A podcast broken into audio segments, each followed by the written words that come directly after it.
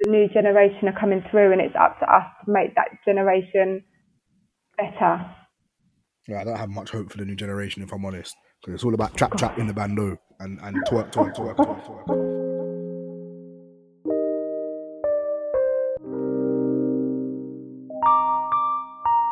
Uh oh, welcome everybody to the Uh oh Let's Talk podcast.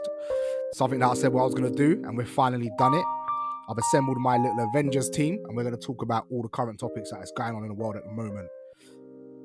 I'm going to pass you over to my boy Al. Al, tell him what's going on. Right, so I'm Al. I'm the the host of the podcast. I'm the the editor. So I'm here with Danny. Danny, how are you? I'm good, thank you. How are you guys? All good, all good. Danny's joining us, and we're also joined by Chris. Chris, how's it going? Yeah, yeah, good man. Excited to get started. Excited to get started. Got lots to rant about. Yeah, lots to talk about. Lots to talk about, and there's an obvious choice where to start, um, and that is obviously the death of George Floyd. And on May the 25th, 2020, George Floyd, a 46 year old black man suspected of passing a counterfeit $20 bill, died in Minneapolis. Derek Chauvin, a white police officer, knelt on Floyd's neck for almost nine minutes. During the final three minutes, Floyd was motionless, had no pulse, but officers made no attempt to revive him, and Chauvin kept his knee on Floyd's neck, even as arriving emergency medical technicians attempted to treat him. Well, the fallout from that has been that there's been a global adoption of the Black Lives Matter movement. There's been various worldwide protests, a removal of some polarizing statues in the UK, and as of yesterday, a very serious incident in Hackney with police. There's lots to talk about. Gravy, kick us off. Well, there is a lot to talk about, and I think first off, I need to like just stress that I am not condemning any violence towards anyone, black, white, Asian, pink, purple, or blue. Um, what happened to George Floyd in America was absolutely disgusting. Like, I, I- seeing it, I haven't even watched a full video because I couldn't bring myself to watch it. But I think this is nothing new in America. Like, it was only 1992 where Rodney King got beat up by the police, and that was caught on their own camera. So this is nothing new in America. I think it is definitely time for change. I I, I agree. I think that we need to have them awkward conversations. I think, especially, I can only speak for the UK, but I think in the UK, I think racism is a lot more covert than it is overt. And I think in America, it's a little bit in your face. But I do think that people need to start having these conversations about um, race. I, I do feel also feel that there is a very there is a distinct line between between someone being racist and someone being culturally ignorant. I think in the UK, I think we're at this sort of culture of quickly saying that person's racist when it's like, no, all right, what they said maybe a little bit inappropriate, but it may have been a bit more culturally ignorant than it is racist. And we all have a tendency to be culturally ignorant to some sort of race.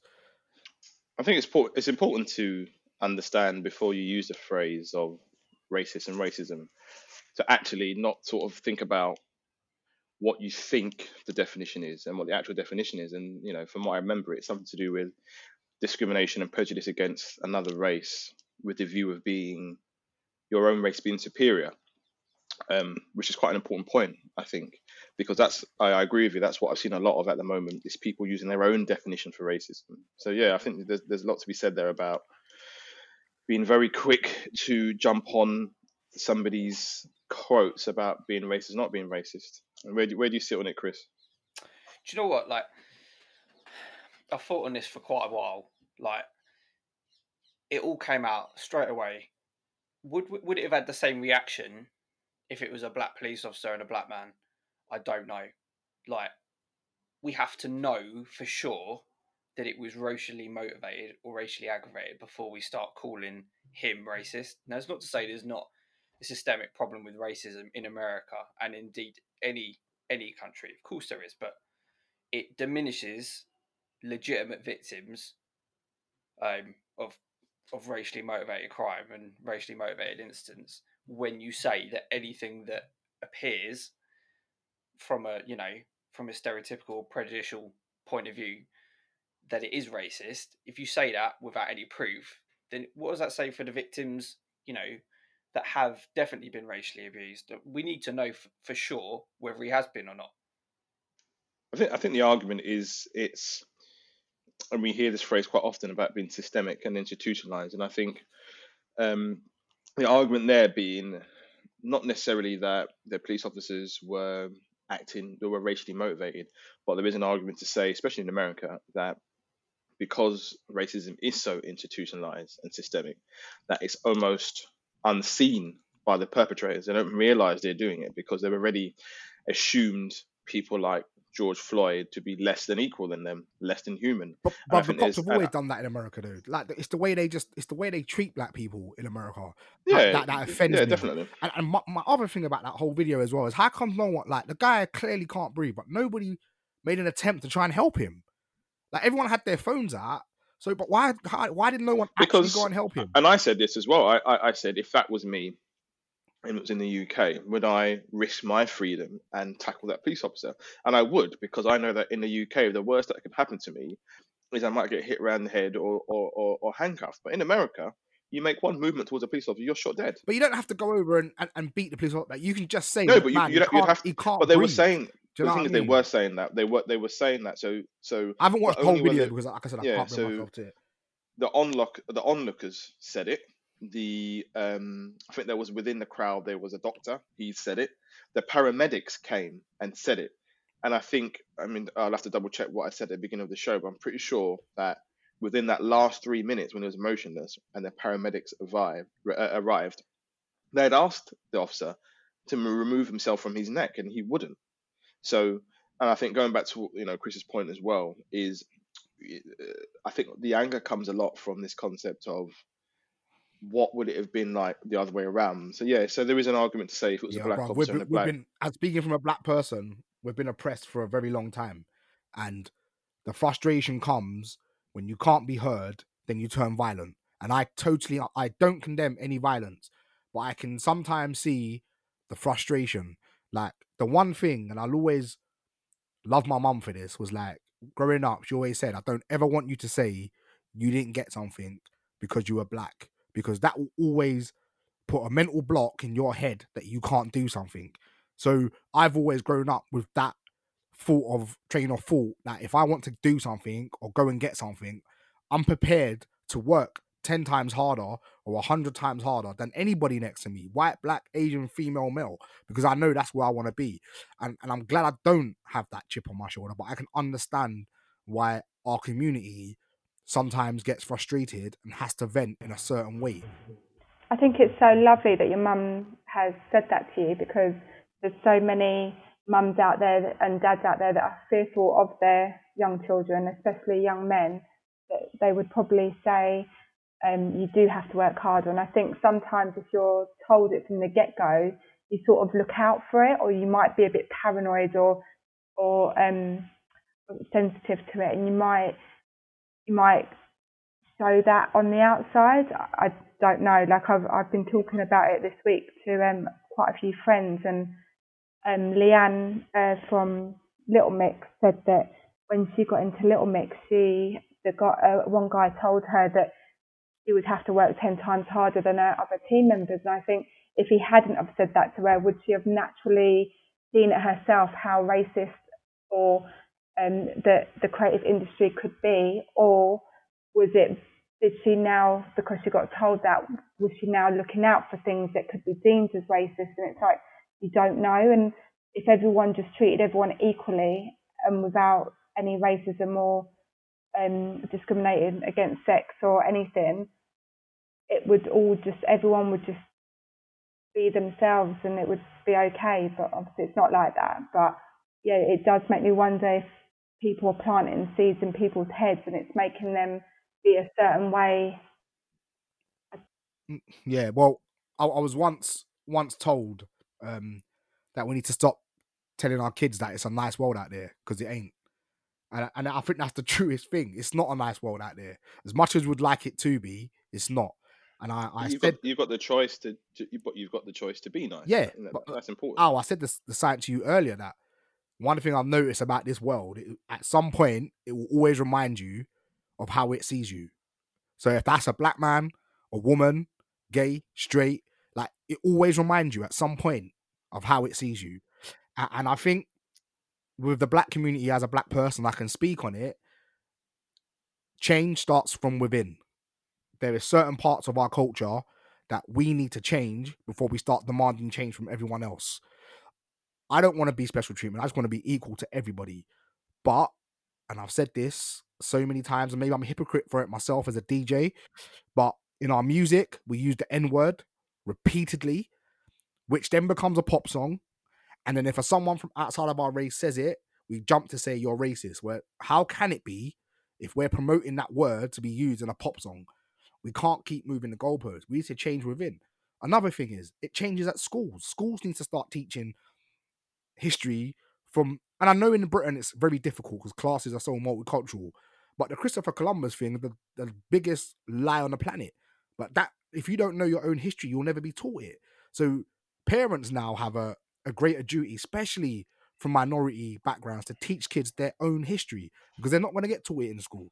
And I'm glad you I'm glad you said that because that moves quite nicely onto the the issue with statues being being pulled down because actually what that's showing to us at the moment is there was a very very deep history in Britain that's we're not being told about we're not being taught about. And that's not just from the side of black Britain but just white Britain as well. Some of these people that they've been high held in high esteem and statues made of them and streets named after them and colleges named after them actually there is quite a lot of really really dark history to why they've become so famous and and so special to the british public so chris what are your thoughts on the, all this all the stuff with the statues Yeah, so the thing with the statues is it's not just about the one in Bristol. So the one in Bristol was a slave trader called Edward Colston. Now, like a lot of famous figures from the 16th, 17th century, um, their sort of name gets used in many major societies. So he had a school named after him. I think there was a tower block named after him. Um, probably a couple of road names, etc. Um, I looked at, I've looked into it. There's, there's literally, there's an inexhaustible list, but there's probably about 15, 20 major um, figures of slave traders that have got statues of some significance in and around the UK. Um, so Edward Colston, obviously his statue was pulled down the seventh of June. Um, the figures say that it was a protest of about 10,000 10,000 people down in Bristol. Um, and the officer, the police officers that were on on the scene have decided to stand aside, let the protesters drag the statue down, and then throw it into the. Don't I'll be honest, I don't know what river it is, but but you know into the harbour. Now, this has been challenged. Obviously, the police have been asked to play devil's advocate, and they've said like, did you just not want to back it, or what's going on? And the chief of police for Avon and Somerset actually said, no. To be to be fair, I I um have no issue with my officers' actions. I, I support them hundred percent in choosing to stand aside. Now, that's quite a powerful message to show that the, the police that were there obviously didn't feel strongly enough Weren't enough or felt or, or, or for whatever reason, whether it's political or personal or or maybe they didn't want to you know antagonize the situation anymore. But it's it's you know the the sign of true power is having it and not not deciding not to use it, and I think that's that's evident to some extent there. Now the the council have come out with some some nonsense about it's a working harbour and that's why they removed it the following day early in the hours of the morning. Um, and apparently it's going to get placed in in the local museum. Um, which is just a slap in the face That's, just really a, i that's think a joke in itself, man. The thing should just be melted down. Yeah, it should be melted. So it's in a museum that people would have to pass. Like, look, I'm not gonna lie. The statue thing, I found that a little bit empowering that people done it. Like, I heard the Bristol one. Um, they've been trying to get that statue removed for a while, um, which is fair enough. Um, and I, again, I think when you're not being heard and you've got to walk past this thing, but I think playing devil's advocate, we need to realize where Britain was when this stuff happened. Do you know what I mean? These statues on that are a sign of power. Like it's a sign of of like, look, this is where what we done to be where we are. Um, I'm not saying it's right, but it was a totally different time. It was a bit of a like a trophy, like yeah, this we've conquered.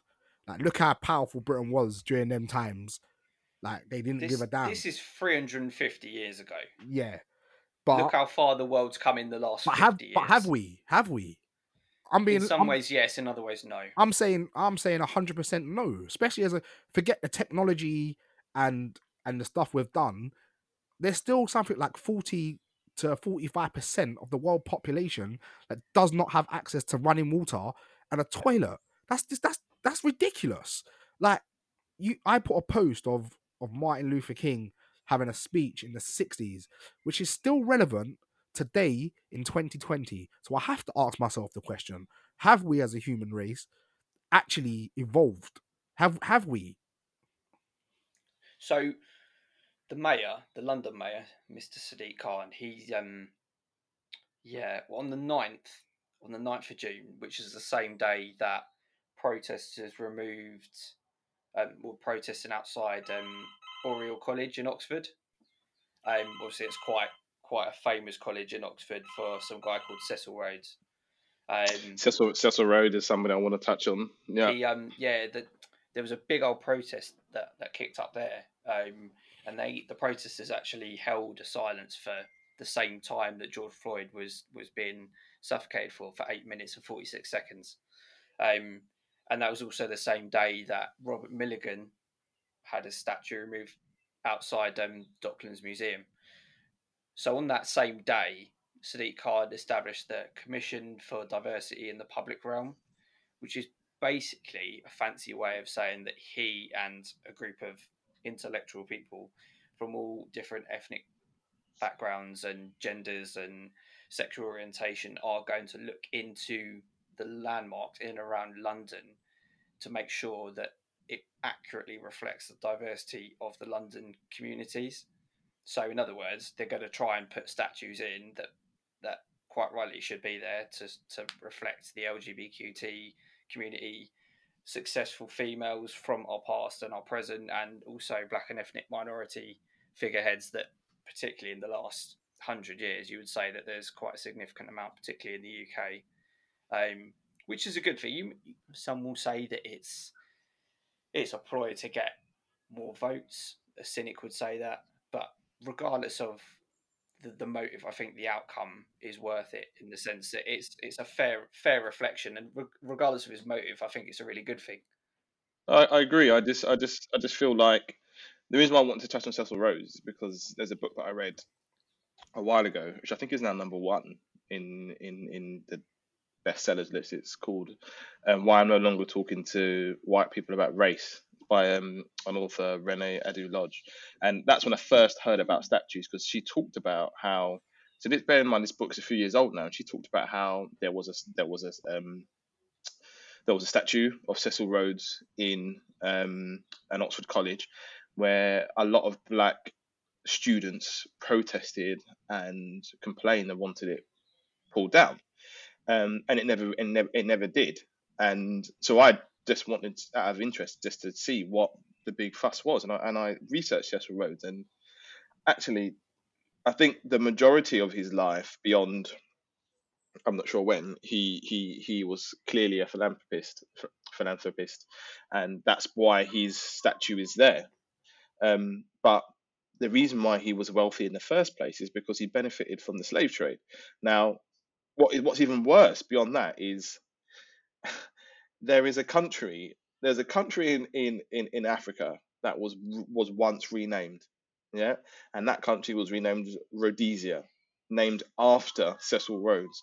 So Cecil Rhodes had gone to Zimbabwe and somehow through his presence there had left I don't know.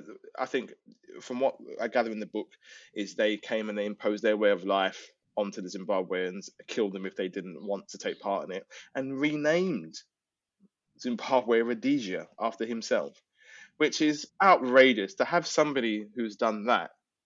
You know, to have a statue of somebody of that magnitude is is for me is a bit of a it's, it's showing off. Like Greg, Greg Yeah, said, it's- it's a show of power. Of course it is, and that's but, but that's what a statue is, though, isn't it? A statue is a show of power. It's it's something that you look up to and, and say, "Lair, this guy look at one of, of um Abraham Lincoln in, in America. That's a big, big off statue, bro, to show power and dominance. Do you know? My thing with Sadiq, going back to the Sadiq Khan, I read today that um he's thinking about moving the Churchill statue. I'm telling you now, that's that's not going to happen. Now I'm playing devil's advocate here. Like if, you read about Churchill, and I think anybody listening to this podcast, like go do your history. Like we no longer have to go to the library to find your stuff. It's all in, in the palm of your hand on your phone. So yeah. There's no Chur- excuse. to There's no excuse ignorant. for yeah, yeah, there's no excuse for being ignorant. So Churchill, and I'm playing devil's advocate before people start jumping in my DMs trying to like slew me. Like, if it wasn't for him, we wouldn't have won World War Two. Facts. That is facts. The guy led this country to victory in World War Two. Now, if you look at some of the stuff that he done, like to India, outrageous. Egypt, outrageous. But is Sadiq gonna actually be strong enough to pull that statue down? Like, with all respect, that is like the UK's version, and I'm, so I'm not saying they're the same. I'm just comparing it. You don't, you don't even need to say it. I know. I know That is their version of, of, of MLK. That is like their guy. Do you know what I mean? That that, Th- and I'm There's one thing. There's one thing that we we need to consider and need to objectively look at, and that's there is not a man or woman alive that is in power now or has come to power that hasn't got their hands dirty at some point. There's not 100. one. There is not one. I, I mean, even the saint that I, I forget her name, but the um the prime minister for New Zealand who has recently come out as an absolute hero and quite rightly for the way that she handled the coronavirus. I think they had like less than 100 cases and they had their tracking the, the thing that we're bringing in now that we say is going to be well beaten they had theirs their contact and trace or track and trace thing in from the get-go and they were literally disease free within a month like even she's going to have her hands dirty somewhere i'm not saying she's you know you know committed genocide or she's uh, enslaved an entire continent quite the contrary but she'll have she'll have a, a few skeletons in her closet now this Cecil Rhodes guy, touching back on it, like the irony of it all is he was sent to Africa by his family, uh, I think, like in his teens, because he was so ill. So he was sent there to get better. so to boy, man had the- some use the environment. lamb, some aki, a man was 100 percent good, and come back and conquered So the land. So That he's is- gone to he's oh. gone to Africa and he's repaid them by enslaving half the population, changing the name of the country, No, that's that. and um, yeah, Danny, what were you what are you saying? So I was going to say, there's um, with going back to Churchill, I think there's a lot of patriotic people in this country, and I think in some of the smaller, um, obviously we live in London, so it's obviously a big town. I think a lot of smaller towns live under a rock a little bit, and I, I think they they are very patriotic, and I think Churchill, I would say, even though yeah he won World War Two, I would say moving forward, why not take the statue down? Put him in, put all these statues.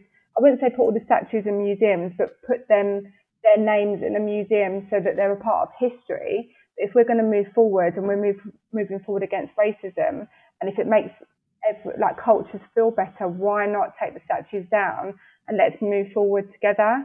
And then Yeah. you know, like it, at the end of the day, he won World War Two, but it is history and it belongs in history, and we're going to move forward and we're going to make a new history. And if we do that together moving forward, I think if But, but everyone, are we though? Are we though? I think- I know. I I, know we're we gonna. could. I know we're gonna move on soon, but my my thing with this whole protesting thing is I feel.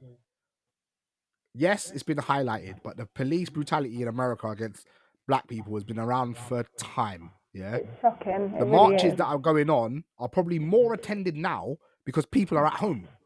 Like, so Yeah. Agreed. like I, I don't know in six months time are we still going to be having this conversation all i want is the black lives matter thing to get the same attention as the lgb community and as mental health. Well, I like know we've it's got um, always there. I- I know we've got to move on quite quickly, but um, we so I've I've had I've got a lot of friends that are um, of different backgrounds, different ethnicities, and I've been talking to a lot of them this week and asking them how they're feeling about the whole thing, and I've got a few mixed um, responses, but I think the main one is they just want to be like stuck up for, and they just want they just don't understand why racism just can't just go because like we've just got to look at people for who they are. Why can't we take them as face value? Why why does it have to be a thing? And I get like it's a business and you know it generates money, but it should it should just be. And I think it, like in America is completely different, but over here it's like um I, and I've said to them as well like for all these years I've known them and maybe I've become a bit complacent, but I've never once asked them how racism has affected them or how it's made them feel. And from what they've said coming back, it's made me think, oh my God, like I would how I would never want someone to feel that way. And if everyone knew more about how it's affected people and how it actually makes them feel and what they've got to do in order to make their lives comfortable and better, I think a lot more people would be a bit more um, Yeah, compassionate. change also change also happens from within. Like we need to change. We need to change stuff in our own community. Well, that's what one of them said. That they said um, if we if we taught our families, if we heard a comment within our family or our workplace, and we stuck up and said, "Hold on, no, that's that's not right." Going forward, that we don't talk like that anymore. She said that would be a start, and if every family did that, then that's a move forward. If we're te- teaching our younger younger generations that we are the same, that's another step forward. That our younger gen- generation would come up and be different than what our older generations were, maybe. Because I think I think there's a lot of old English that um that, that old English generation are dying out now, and I think the new generation are coming through, and it's up to us to make that generation better. Yeah, I don't have much hope for the new generation, if I'm honest, because it's all about trap trap in the bando and and twerk twerk twerk. I uh, I I, I a whole nother, but a whole other thing. But you know what I mean.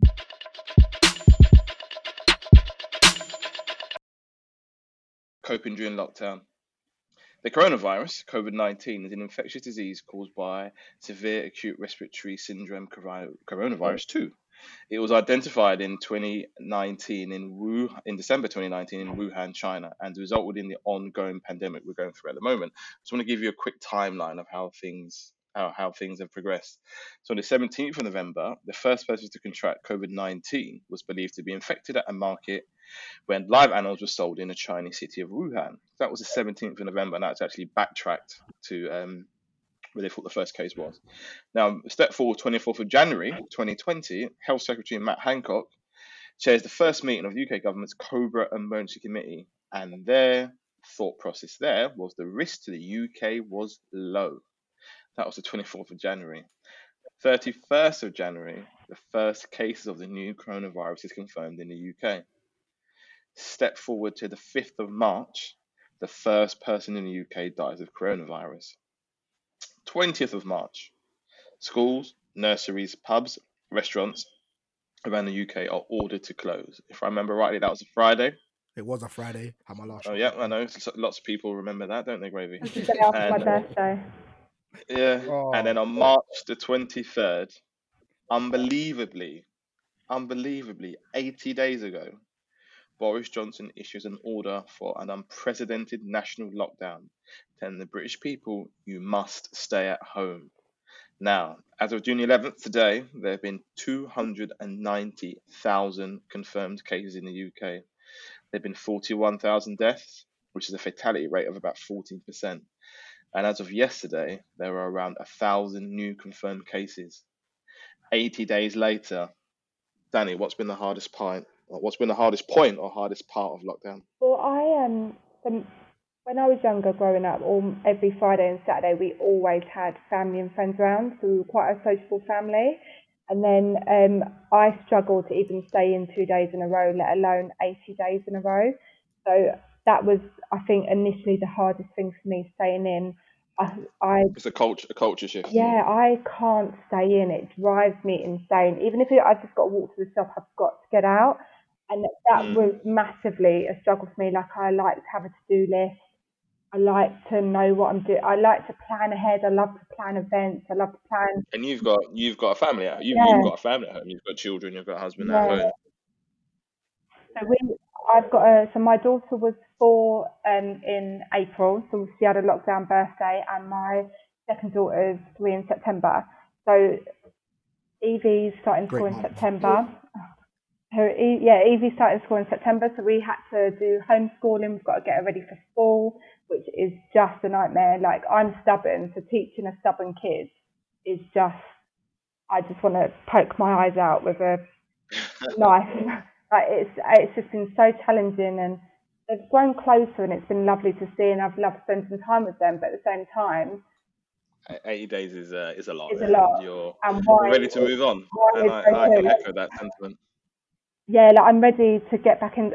I'm I'm not missing work. I'm not going to lie, but I'm ready. Normality, Yeah, like normality. to have that social life again, to have friends around, to have to not actually feel guilty for having people around, and just like not to start opening a bottle of wine on a Tuesday would be great.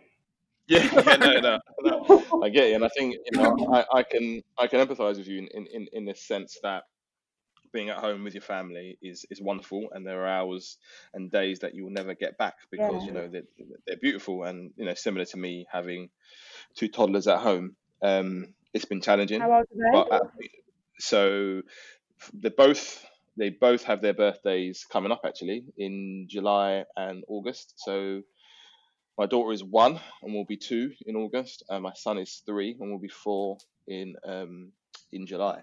So having them at home, um, with my son having a disability as well, who, who um, needs to be at nursery, and him not being at nursery has been quite hard for us really because he was making all that progress um, at nursery, and to have all that taken from him, all that extra support he was getting, Yeah. uh, it is hard. But you know, it's wonderful having those 10, 11 weeks with them, and we'll look back at with fondness. But I think similar to you, I'm ready for normality, and I suppose that's the that that's the way we see it as family, you know, family members at home. But for those of us who have been at home by themselves, Yeah. I, I can't I can't understand what that's like. So I suppose Chris and Greg will have to let us know, you know, what's that been No, like. I'm not gonna lie. I commend you and Danny because if I had kids, I'd have locked them up in the shed by now. I'm not even gonna lie. Like I wouldn't be able to deal. I think the hardest part of lockdown. I have actually For jacked them in a me- car seat before now. See, there you go. Only only before now, and not every day, every morning. I mean, um, I think the hardest, the hardest thing for me was um getting to know myself in lockdown. I know that sounds strange, but it's like I'm a social butterfly. So I've discovered that I have a oven and a fridge in my kitchen that I can use because I'm always Mm. out. Um, I remember once my my flatmate came in and just started laughing at me because I was sitting on the sofa staring out the window like a cat. Like, like, like- and he was like, "Look at you, man! Like, just look at you! Like, you got allow." I, I, I was struggled. I've had, I've had arguments with myself. Um, I've doubted, um, if I've accomplished anything in my life. And I know that sounds sounds silly, but I've like, No, I, I, I, have I I reached a most people understand that.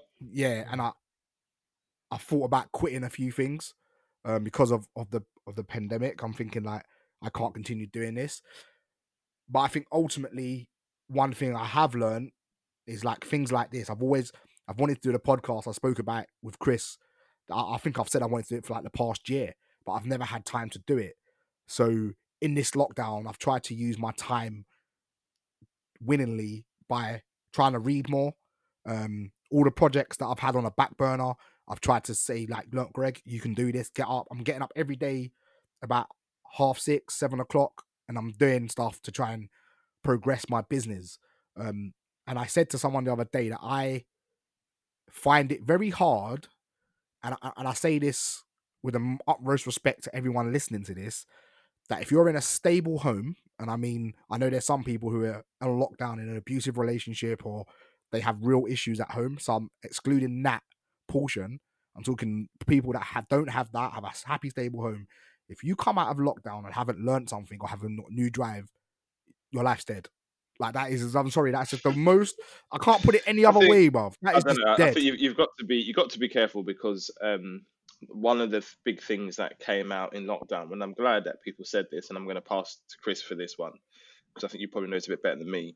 Um, it's a concept of people saying. So there was a big. Sorry, let me start that again. So there was a big, big drive to what you're saying, Gravy. Of you know, if you're not using this time wisely, if you're not using this time wisely, oh my God, you know, you know, you should be ashamed of yourself. And there are people that came and said, hold on a minute, right? We've never been through this before. We've never seen anything like this in our living lives, nor have our parents or grandparents. It's okay not to be okay. And it's okay to have not done anything, but to just got up that day and got out of bed and just made something to eat and gone back to bed because, you know, people have, you know, people have suffered sort of being in their own space with no, you know, I know, you know, of you two guys and many other people that I've seen nobody but themselves for weeks and weeks on end, no human contact, and it has affected people differently. And I just think I agree with you. Yes, if you've come out of this pandemic with a new skill or a new drive or something particularly good to show for it, like well done. But I think if you've just survived it and you you know because you remember there are people that don't have jobs. There are people that have not seen family members. And if you've just come out of it and you're okay i think that's that's also i mean what do you think chris? So for me i, I mean i i suffer with depression and anxiety. Um it's something that i cannot see it for months. And then um it can just creep up on me it normally it normally is triggered by bad events or you know a series of things that upset me or wind me up. Same like most people, to be honest. Um, and it's something that I've blogged about quite a few times because you could be having a good day and it can affect you, but most of the time for me, it's triggered by things not going right. Now, some people will listen to that. Well, yeah, surely that's just you know everyday life. Like things can go wrong and it can upset you, but it's it's it's different than that. And I completely hear what Greg's saying because, like, if things are going well, um, this this sort of time gives you time to think and gives you time to reflect on yourself and what you're doing and what you want to do with your life and what's going well, what's going bad, and how you're going to go about changing it. But like you said, Al, like it's there's people out there that that are really, really going to really have struggled with not having the interaction and not having the ways of of coping that they would normally have. So some people, and I'm sure Greg, you can relate to this, and and Danny will be able to relate to this in a different way. Like if things aren't going well, you might call up a mate and go out for a drink, or you might you know wait for your other half to. To, to get home from work or till you get home and have a chat with them and a glass of wine or like go and play with your kids or something like if you don't have your usual Yeah, avenue I can see that. healing yourself Yeah, 100. fixing yourself i can see that you're you're gonna you're gonna struggle and and we've all been there like the, the best way that i can describe what that's like is obviously we are in a new normal like we're in a parallel universe eventually things will go back to normal but for the time being this is our normal but generally speaking when everything's going well everything's open and that imagine those times where you've been really ill like bedridden flu ill and for like four, three, four, five days, you're completely locked off. Like that, you're done. You're in bed. You can't move. You can't eat anything. You're ill, and then you just kind of feel like I'm missing out. Like by the time you get over it, you're like, "What- "What's been going on? What have I missed?" Like, and I think that's like that for a lot of people at the moment. They just like imagine Yeah. having that for like weeks on weeks on weeks, like not being able to get yourself out of the funk that you've got yourself in. And you know like people locked inside a lot of people will cope by you know going to see a therapist or you know going out like i said literally going out for a drink with mates. That could be it. And having that removed i mean i, I appreciate the irony in this because we're, we're chatting on computers but chatting on the phone to someone is very different to chatting face to face with someone. Like what, what what is it non-verbal communication makes up like 80 90% of all communication. Um, those those personal those personal touches like the eye contact the the empathy in someone's body language like it makes a big difference to being able to communicate and build and maintain a rapport with someone. Um so for me this this lockdown like there were times and I've spoke to Greg about it there were times where a couple of days where I just felt just felt rubbish just felt rubbish like for no real reason just just the mind numbing monotony of everything. Just just not having really anything to look forward to. That that you know the absence oh, of hope is Yeah, is what drives a lot of people mad when they're in in prison and things like that. And it's nowhere near comparable but it's it, that lack of that lack of something to look forward to is definitely what I'm finding hardest on my bad days, and I'm sure there's other people out there that that can You relate to find that in it some hard way. when um, Um, someone says to you as well, you should count yourself lucky. You should, um, yeah, I find that hard yeah, as well. I mean, there's there's there's again this this does touch back on on on the other issues that we've talked about, like the is it is it people being malicious or just being an ass, or is it literally ingrained in people that oh you're all right, you've got nothing to be upset about, so why are you? I think it's like Or- when people say to a married couple, "Oh, when are you going to have kids?" No, and it's only boy. until you and it's, it's only until you realize as a that's No, rude. Exactly.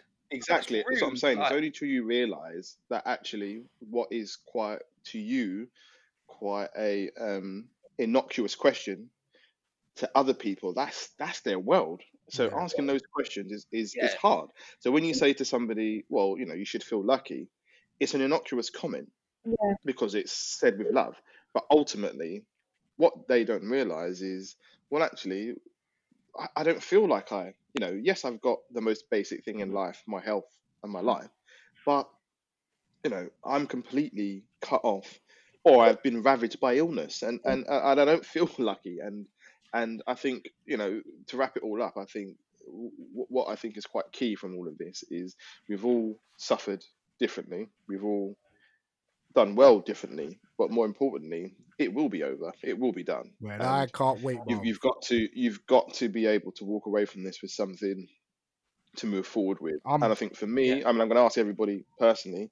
I think for me is what I'm taking away from all of this. My take my, my, my take home is I'm a very very lucky man. You know, I've got an absolutely you know stunning fiance who's an absolutely amazing person who's given me two really beautiful kids, and I always feel like I am doing the best for them by working hard. And that's back to that old comment. It's not about working hard; it's working smart. So where I'm pulling all these late nights, doing this, doing that, doing this, that, and the other, taking care of this finance, this bill, this, the car, this and that, and actually that time needs to be split between taking them outside, going to the park, thinking about what we can do on the weekend, where can we go, you know, somewhere in the UK for the day, because that's what they need from me, rather than making sure that every plastic bottle in this house is being replaced by some sort of sustainable piece of cardboard. You know, that's that's lovely and that's my thing. And for me, that's doing a good thing for us. But actually, taking like, I, I, it sounds so ridiculous, but I didn't get the concept of if you just take children to the park, they enjoy it. You know, that's it sounds so alien concept, but I never took them because I thought, oh, they're not going to enjoy it. They're going to need some sort of ball or something to play. But I took them to the park. I take them every day, and they just love being in the park doing nothing. So it's those sorts of things. Uh, you know, similar to what Chris said, it's about making sure it's not phone calls, it's face to face meeting with your family and friends. And you know, whether you feel lucky, you know, I I know that I am lucky, and I need to act like a lucky right. man and actually give my time the right way. I ain't gonna lie to you because after this, I think I might turn my room into a jungle gym. There's gonna be swings and all sorts because man is totally carvery roasted right now. Like I've been in lockdown Is 80 that, is, days. Is that your take? Is that your takeaway from lockdown then? No, it's just that little thing. What's your takeaway then? My, What's my your takeaway from it is, I was and I was only messing around with that last statement. I mustn't joke, but, but I, I was once told um, that when when life is good, it's, it's very short, but when life is life is is bad, it's very long, and I think this period has shown me that. Um, I have come out here with new a new hunger, a new drive. There's certain things in my life that I definitely want to change, and I'm willing to give a go but I've also realized that there's there's certain people in my life that I valuable I value now more than I did before lockdown. Um, Yeah, hundred percent. We certainly all Yeah, know who our friend, our true friends are now. yeah, Them people that aren't about because you're not yeah. up in the club Right, until two in the morning. right, with, with exactly, guest like- list. Chris is one of them. Chris has rang me every day since lockdown has started, like just to say like you good. Unli- So unlimited Like, minutes in it. I, I, and I and, and I, I take from that like I'm I'm blessed to have a, a a network. Al, you know, me and you go way back. Do you know what I mean? So But I'm a self I'm a self confessed terrible communicator. So so where Chris is ringing you every day, I'm ringing you what every month. I do actually I said I'm think a it's all- I'm a self confessed bad communicator. Sorry, go on, Yeah, I was say, I think it's um, it has definitely has brought a lot of people closer together, like families doing Zoom quizzes and whatnot. I think it's definitely brought people speaking more. So what's your take home? What's your take home, Danny? Oh, um, What you taking what you taking out of this? um, well, my New Year's resolution was to have more me time, and then obviously the coronavirus happened. So I was like, oh, okay, Cancelled. cancel. That got that got cancelled. But um, to be honest, I've really enjoyed spending time with the girls. I really have. Um, they are mummy's girls. They're up my backside all day long. What about your partner? Quite hard.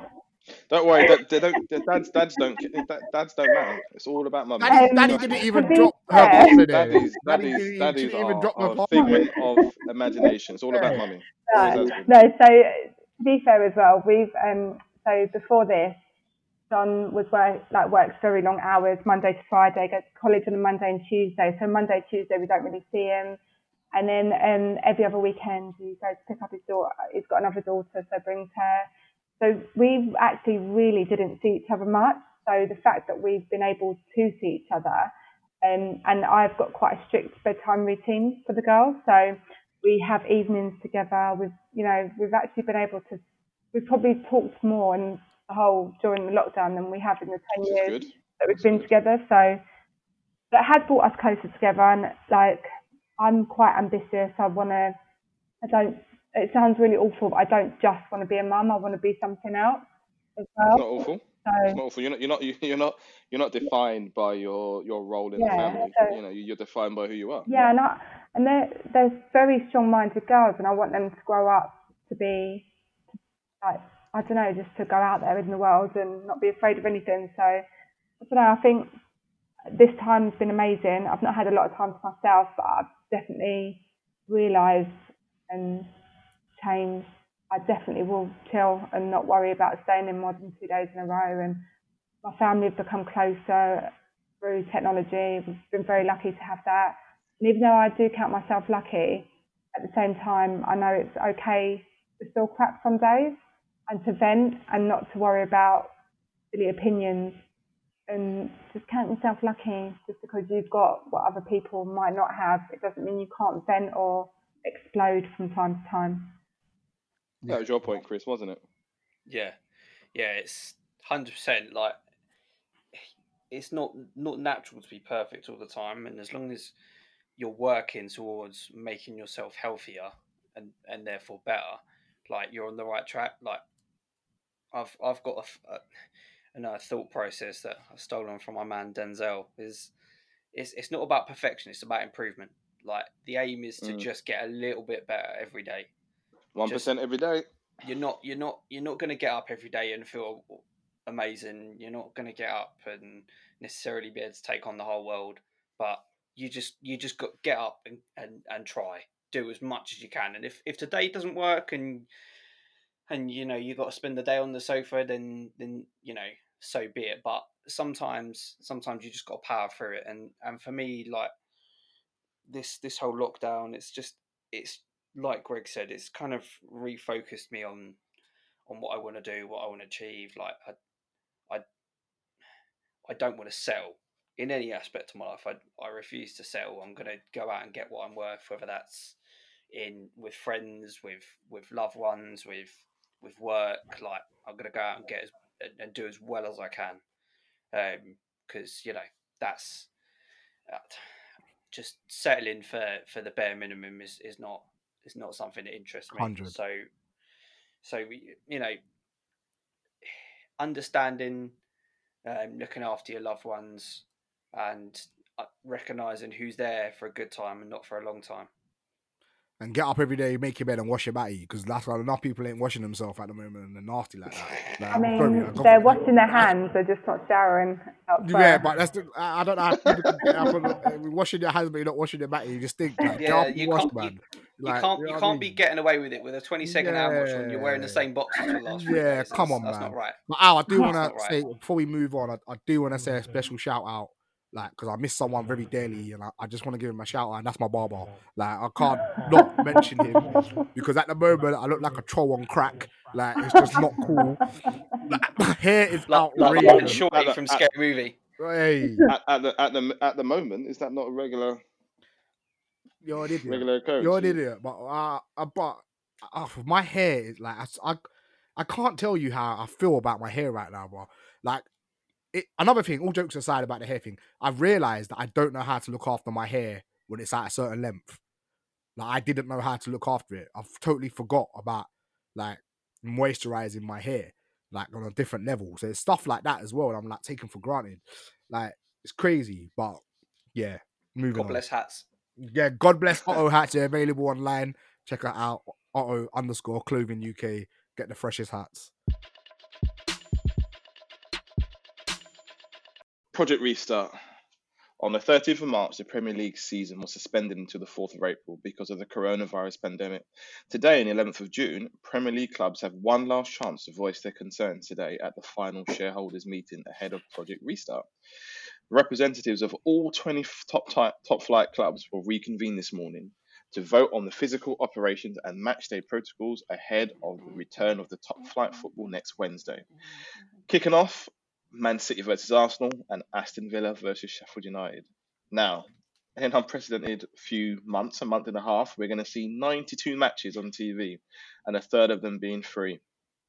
The season will finish about August the 2nd, and providing there's no virus spike, that will be the date that they've been given. So, all matches are behind closed doors. The stars and staff will be tested regularly. The 92 games will be on Sky Sports, BT, BBC Sport, and Amazon Prime, and 29 of those matches will be free to air. So, there's lots to talk about there. Mainly Sky, surely must be annoyed at the fact that that's been shared out because they've paid all that revenue. Um, there's there's there's issues with the women's league. I think that's a very very interesting message because they've they suspended all the women's leagues, but all the male leagues have continued. And there's also issues about playing at neutral grounds and can fans be trusted not to attend? So thoughts, Chris? Right. I mean, we all know why the Premier League's back and not the Women's Super League. Like, money. 762 million. That's how much the Premier League makes in broadcast income alone. We're not talking about all the adverts, we're not talking about all the sponsorship deals, just in income generated from the broadcasting. So that's that three quarters of a billion just on people paying for TV subscriptions, people buying the TV rights and then airing it out. That's that's a mad amount of money.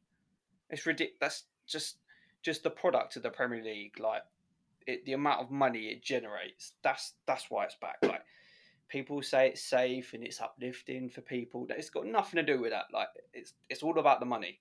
Like uh, there's I think there's what 92 games left. Yeah, 92 games They're over a gonna- month and a half. They're all gonna they're all gonna get a TV slot from what I Yeah, understand. every game, every game is televised. Every single game. So, so I mean, That that was sorry. That that that was a that was a um that was a negotiating point that the government had.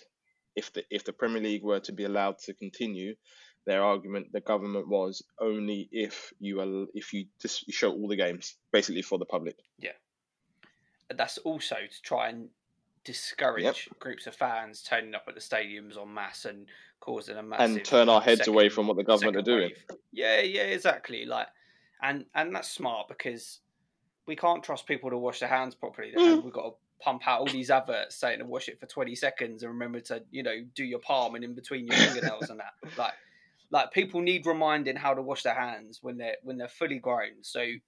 Eh, we can't trust people. But they're still, the but they're still not bopping street with their football breast playing stadiums. like Corona though. Still, anyway, that's another thing. But But I think Danny, this is where this is where I think you'll be able to, to chime in here. I'm I'm very ashamed to say that I have a massive, massive, massive interest in women's football because of the fact that I have a daughter, and it's shameful because actually I should have an interest and I should care about it, or I should have opinions on it, regardless of having a daughter. But having a daughter has made me feel like it's made me see the women's plight a bit a bit more now and I just find it absolutely dis- like I'm outraged. I find it disgraceful that as a country, it's not been a thing. No one cares that you know the, we spent a year promoting the women's football, and they've cancelled the entire league, but even down to the lowest league possible in the English Premier in, in, in England for men, their leagues are their leagues are allowed to continue. So what message does that send, Danny? Well, first and foremost, I think footballers, I know it's totally not the question, but footballers get paid way too much. I think they need to halve their wages and give them to the NHS. But second of all, yeah, I think um, a lot of, um, I think it, it 100% shouldn't be cancelled. I think, again, it's discrimination against women. I think women can just do a job just as well as men. Um, and I think it, it, it does sometimes take for you to have a son or a daughter or whatever, um, a daughter to have certain opinions to, to see a woman's point of view.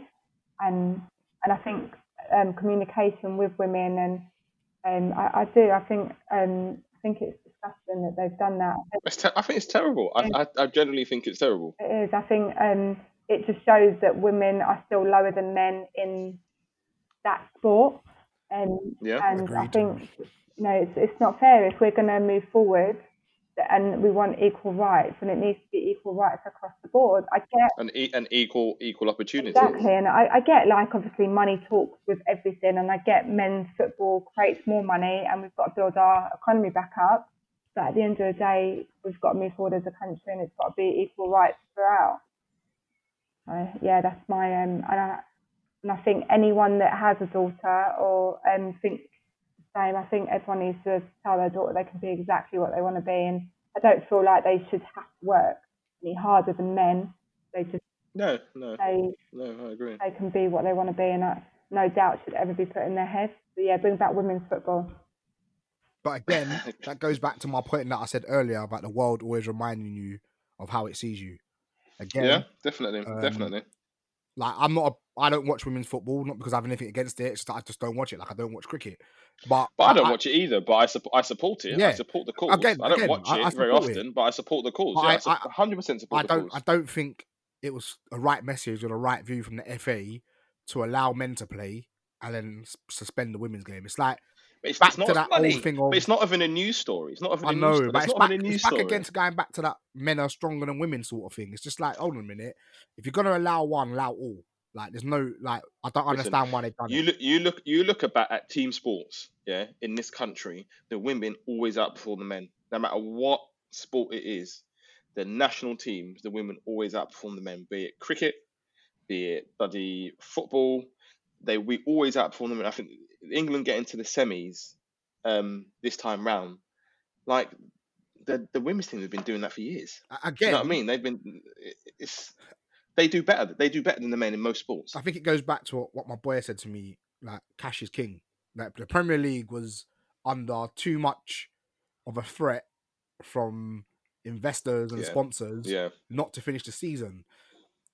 If I'm honest, if I'm in the bottom three and my team starts getting whooped, I'm not even gonna lie. I'll be like, look, someone's had a couple cases. Someone's got You're paying yeah, the yeah. doc, The, doc, the doc's paying the getting doc. paid off going, and the league's right, getting stopped because I'd rather here's here's twenty k to yeah, your Cayman bank account. I'm yeah, someone in my team. a couple of players are getting struck down by Corona again, and I'm I'm locking off the league because I'm being honest. Because money money talks, and I think we are risking it. Like Liverpool win the league, I guarantee you, if Liverpool win the league, them fans are not staying in. Like they're not. They're not going to stay in. Um, so it's it's a, it's a weird one. But in in the other hand, I'm glad it's happening. I think it will keep people in their house because people are going to want to watch football.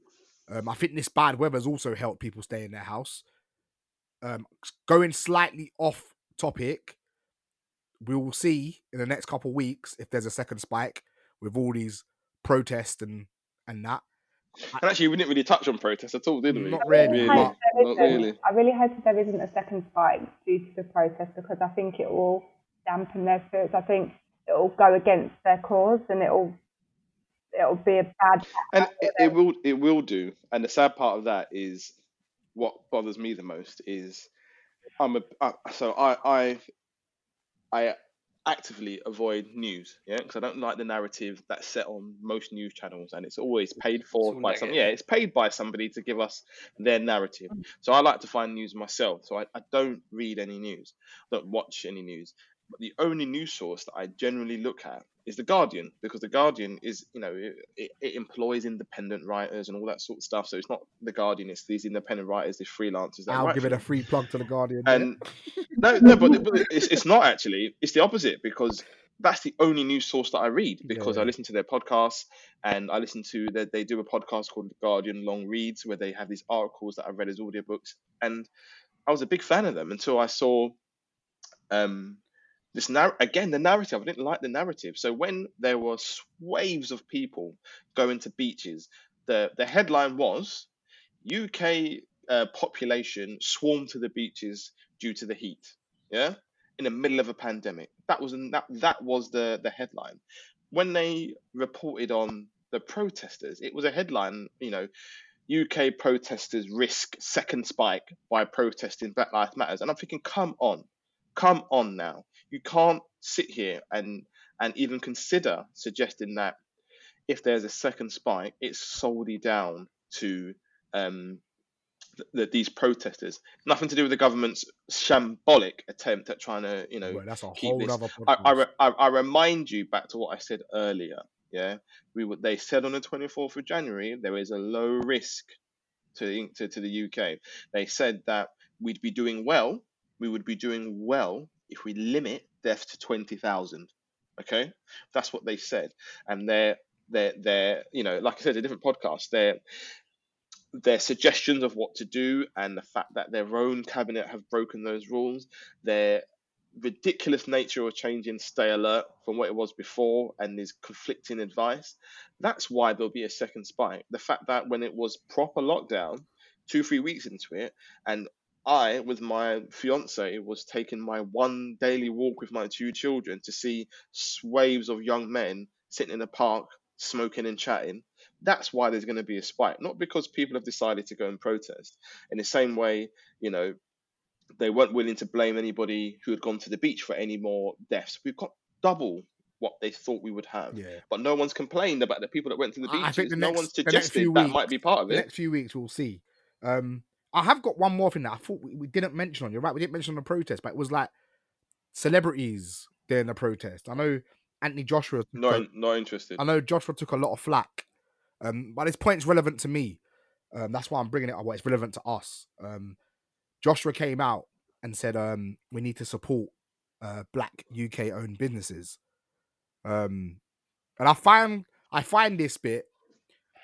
How can I put it? I felt to email Joshua and say, "Let me sponsor you. Then I can't pay you what Under Armour are doing you, but I can give you one, two, one, two jeans and that, and, and a tracksuit." Do you know what I mean? But you know it's not going to happen.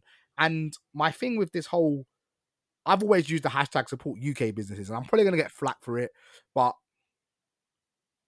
the reason why that's an issue is because we don't do it in our community. We don't support our own businesses. If the Asian community supports their own own communities, the Jewish people are the best at uh, supporting their own community, but the black black people don't. So this whole movement of support like UK black owned businesses, I'd like to see if we're still doing this because I know it's not going to happen. Like it's a, it's an issue because we know we don't do it, and I want to see if Joshua and all them are going to start pumping or supporting UK businesses because I doubt they are. I think he just said it because it felt good at the time. In an unrelated topic, Chris, thoughts um, to the scoreline: Arsenal two, Brentford three. Oh, yeah, I saw that. Why would you mention that, Chief? Because that's that's that's what we're that's what that's what we're talking about. So I thought I might just ask Chris his thoughts on it. It's just it's just rude. It's it's rude. I mean, it's it's it's rude to be honest. Like, what have they been doing? Like, what have they? d- I've I've seen some of the clips. Like, honestly, I'd love to go down to the training ground. I mean, I, I'm I'm barely Sunday league level, but I'd, I'd fancy my chances scoring against this lot. Honestly, listen, I don't blame Arteta because I mean you can't polish a turd.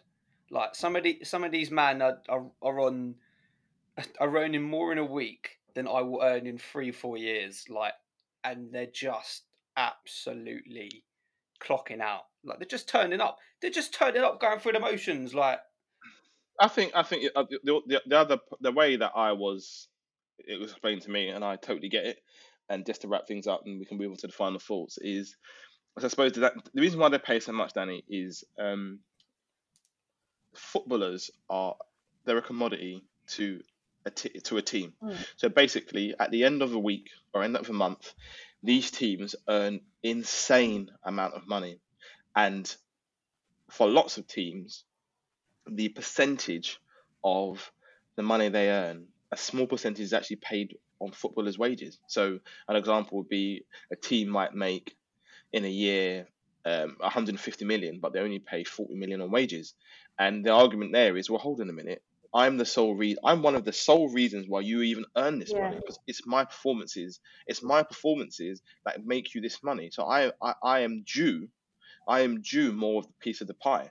So I think you're right in the sense of they shouldn't necessarily be paid as much as they're paid because in in comparison to other to other actual meaningful jobs it, it's absurd. Mm. but actually you've got to see it from the other point of view. You know if, if your if your daughters are working in a company where they you know your daughters themselves are the sole reason why they're making that money Mm. and they're making 100 million a year but they're paying your daughters you know 10 grand a year you're going to say well, hold on a minute. This is this isn't this isn't an equal this isn't an equal uh, share of what's going on here. So that's why they are paid that much. But yes i agree with you. To have to have footballers have you know these are these these are people that are each week are earning two to three hundred thousand pounds in a Show week me the money. being in a being in a, in a month that over over a million pounds. And and yeah it is it is absurd but i think suppose it takes over their life as well, doesn't it? Training. it does. It, it does. And that's that's 10 years 20 years of your life. You know no drinking no christmas parties no this know that there's no growing up as a teenager and going to the park and learning how to do whatever this that's that's you done for the next 20 years of your life and I, it, mu- it still must hurt though, even with all Of that course. money watching the Of tax course, man it come course, unless- half. unless Oh my! Could you could you imagine seeing your national unless insurance unless you contribution? unless you play for Monaco Here's my wage if you play for Monaco you're laughing I'm not being Wesley sniped. We're a registered company.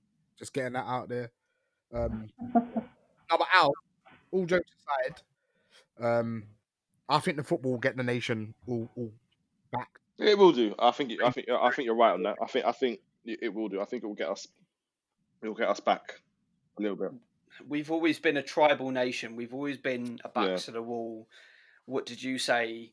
Are you trying to start something sort of nation? We've always been because we're an island. We're just used to. We're just used to beef. Just it's it's nothing. It's nothing to us. You see it on the news, don't you? You see the riots, and you're just like, eh. Right, it's- I mean, like you, Al. Like I've got just got no interest in watching it because it's just all negative. Like, right, who's fighting now? What's like? It just loses its it loses its effect just you see it all the time. Just people are fighting about something or some sort of just it's just too much. Constantly, always scrapping.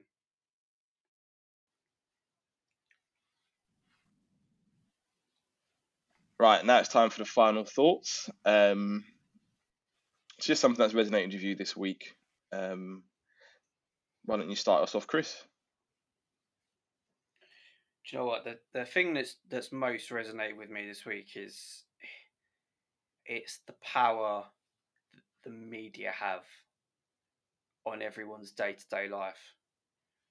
And I say this I say this because you look at the stories that have dominated our headlines in the last couple of weeks and we all feel a certain way pretty much in conjunction like particularly with George Floyd like it's oh, it's, it's absolutely appalling like they've murdered him blah blah blah like every rhetoric that you've seen about him obviously we we had his funeral sort of like broadcast on the six o'clock news like quite rightly obviously people deserve to pay their respects and celebrities have forked up money to pay for this guy's funeral. I mean he did not deserve to die but this guy did five years inside for for home invasion with a weapon. Like i think i, I think he had like sexual assaults on his register. Like he was he was an adult actor. He's got five kids and uh, I don't know if he was seeing or paying for them all. Like the guy was not a saint by any stretch of the imagination, but because the the the story of racist cop kills black man in America has generated a huge amount of traffic for all the media. The amount of articles they can put out, the amount of shows, the amount of guests they can bring on, the amount of people that will tune in to watch it that will click on the links on the internet and will will retweet this and hashtag that and follow it and you know and all the blackout Tuesday and stuff on Instagram. Like that's that's money.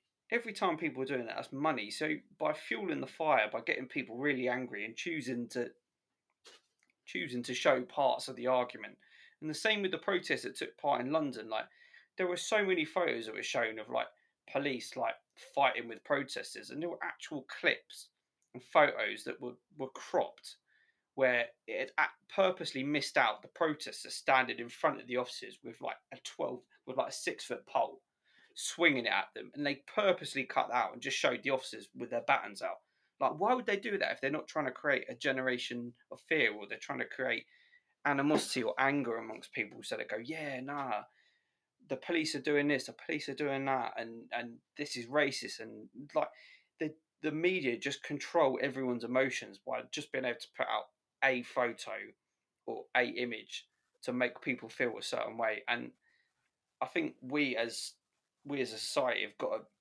pay attention and open our eyes to what we're being what we're being fed like we need to objectively look at what we're being shown and get our information from lots of different sources because the people that are supposedly objectively reporting on everything are doing anything but that Danny, what you what what's your take home from this Um, I, from this week? I totally agree with Chris. I think the um, media control everything. I think the coronavirus brought everyone together, and I think what happened to George Floyd um, has totally gone got people going against each other because of all the posts that are happening on social media. People are um, yeah going against each other and fighting against each other and discriminating against each other. And I, I think um, I just think it's a ploy to bring everyone together to separate everyone again, to get everyone fighting again. And um, I don't agree with it. And I think deep down, um, if you're feeling a certain way, have honest and open conversations with your friends and family about how you're feeling, about how they're feeling, and kind of take their thoughts and how they're feeling into consideration and kind of um, contribute in that way and with the younger generation and you know, sign the petitions and donate a little bit of money to these causes because it, you know, it, it, money talks. And I think do that. And if you're not, if you don't want protest and you don't want to be posting post. don't feel like you have to. Just sign a petition and donate some money and live in your bubble, and that's okay. Um, I don't think people should be forced or bullied into anything they don't want to do. Um, and I, I, I think, um, yeah, that's it really. And uh, with lockdown, hopefully we'll see a light at the end of the tunnel and if people are feeling down and upset and it's like you said, it's okay to not be okay. Just make sure you you talk to someone before doing anything silly or drastic. To speak out with your man, woman.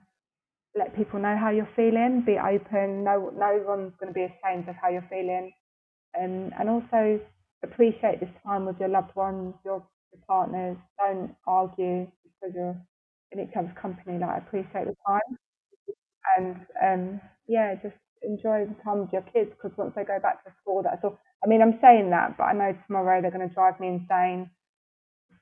They're going to tip me over the edge, but you know, yeah, enjoy it, appreciate it. We'll hopefully we'll never get this time back again. Um, yeah, I, I'm the same. I think I've come out of this this lockdown with a new sort of, like I said before, hunger and desire to improve certain aspects of my life. I do think that change does need to happen within the community. The death of George Floyd hopefully will not be in vain, and that things will change across the whole world for all minorities.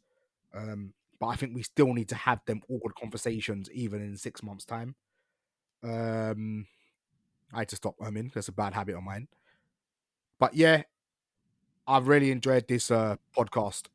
This first one has been has been great. Hopefully we Thank do more. If you want to follow us, me. please follow us on our socials.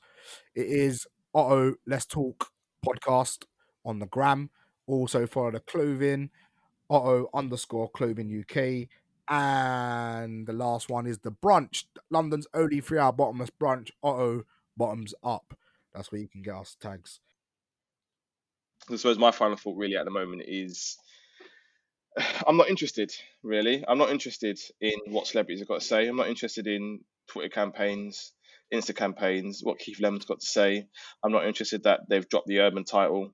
I don't care that now all of a sudden they're allowing people to protest and kneel in, in, in sports games. I don't actually care because uh, you know what? If it takes someone to die for you to give people their opportunity to do these things, and we've been campaigning for the word urban to be removed for the longest time, and if it takes you someone to die for you to do that, I'm not interested. You know, all I want to know about is what are you doing now. It's all fine to do protesting. It's all fine to do hashtags, but what are you doing to fix the problem?